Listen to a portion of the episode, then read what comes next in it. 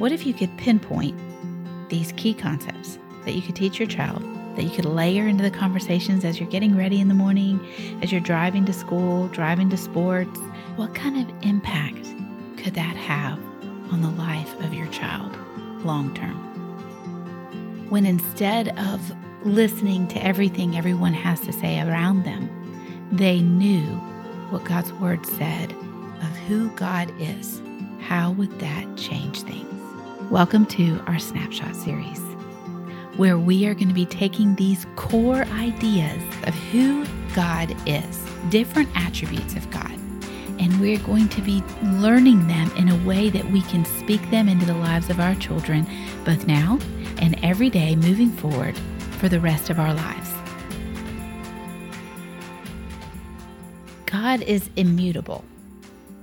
The word immutable means unchanging. God doesn't change. And we see this truth, this attribute of our God, from beginning to end in His Word.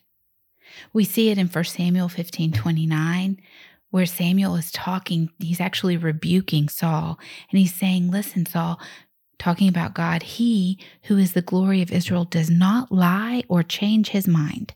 He is not a human being that he should change his mind. Then we jump into Malachi 3, verse 6, and God Himself is declaring this. He goes, For I, the Lord, do not change. Then in Hebrews chapter 1, verse 12, the author of Hebrews writes, But you are the same, and your, e- and your years will have no end. And the, the translation of that, you are the same, is actually, you are you. And that's a quote back actually from Psalms, but in essence, he's saying, You are I am, the unchanging one. And then finally, we see over here in James, it says, Every good gift, every perfect gift is from above, coming down from the Father of lights, with whom there is no variation or shadow due to change. Our God does not change. Finally, in Hebrews 13, verse 8, we get the clarity that it's not just God, it is Jesus himself. And he's the author of Hebrews says Jesus Christ is the same yesterday, today, and forever. And then, in fact, the author of Hebrews goes on to say, so don't be led away by diverse and strange, strange teachings. It's a warning following this verse. And the reason why we see this all through scripture is the same reason why we want to teach this to our children. We need to know that God is dependable, that what he says is true, that his promises don't change, they don't waver, they're not contingent on anything but him and him alone. And he is immutable. So, when we're tending the soil of our children's hearts, when we're creating this environment that sets up, that allows, you know, by conversation, when we begin to go, hey, listen, God doesn't change. The same God we see in these stories in the Old Testament, in the promises in the New Testament, this same God, those promises that were for then are for you today. They're for me today. We have to tend the soil in this environment. We have to talk about the immutability of God because every other thing changes. Everything created changes. Everything in our society today changes. Culture is changing. Truth is changing apart from God's truth. It is all dependent on what man believes. And so when we are now basically at war with the world around us. And we are going to stand and impart to our children the truth of who God is. Standing and imparting the truth that God does not change is vital, it is paramount. All He has promised, all He has given, all He has offered is always going to be there.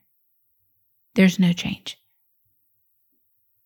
God and therefore Jesus. And the reason I believe Hebrews 13 8 sits there is so just in case you want to make an argument. No, Jesus is fully God And this is the declaration of who he is in Hebrews 13, verse 8, where he says, Jesus Christ is the same yesterday, today, and forever. Jesus himself never changes. So therefore, God will follow through. You see, that's the core question that our children will wrestle with, and where the immutability of God meets them is that the core question and the way we bring this into conversation is the ache and the, the doubt is maybe not this time. Maybe not in this experience or this circumstance. Maybe not here. God won't answer. God won't offer his promise. God won't redeem this. God won't save this. God won't be at work here. This is this core questioning concept that we meet with no, God will follow through. We see it from 1 Samuel, right? All the way through. He follows through with judgment. That's what the whole conversation between Samuel and Saul was. Saul was thinking maybe God would not really judge him. He had done something super wrong. And he's kind of making this argument maybe God won't judge this. And Samuel's like, yes, he will. Yes, he will. He does not change. And then in Malachi, it's the promise of salvation that is coming. And God goes, I will not change. I promise you this will come to pass in Jesus. It's not wishful thinking, it is certainty. And then we see it carrying into the New Testament, where we see Jesus in the flesh and he has come for us and he does not change. It offers our children assurance because his promises are certain, his purposes are certain for us, because salvation has been offered fully and the salvation comes through Jesus, who answers the need we have. We can trust in his immutability.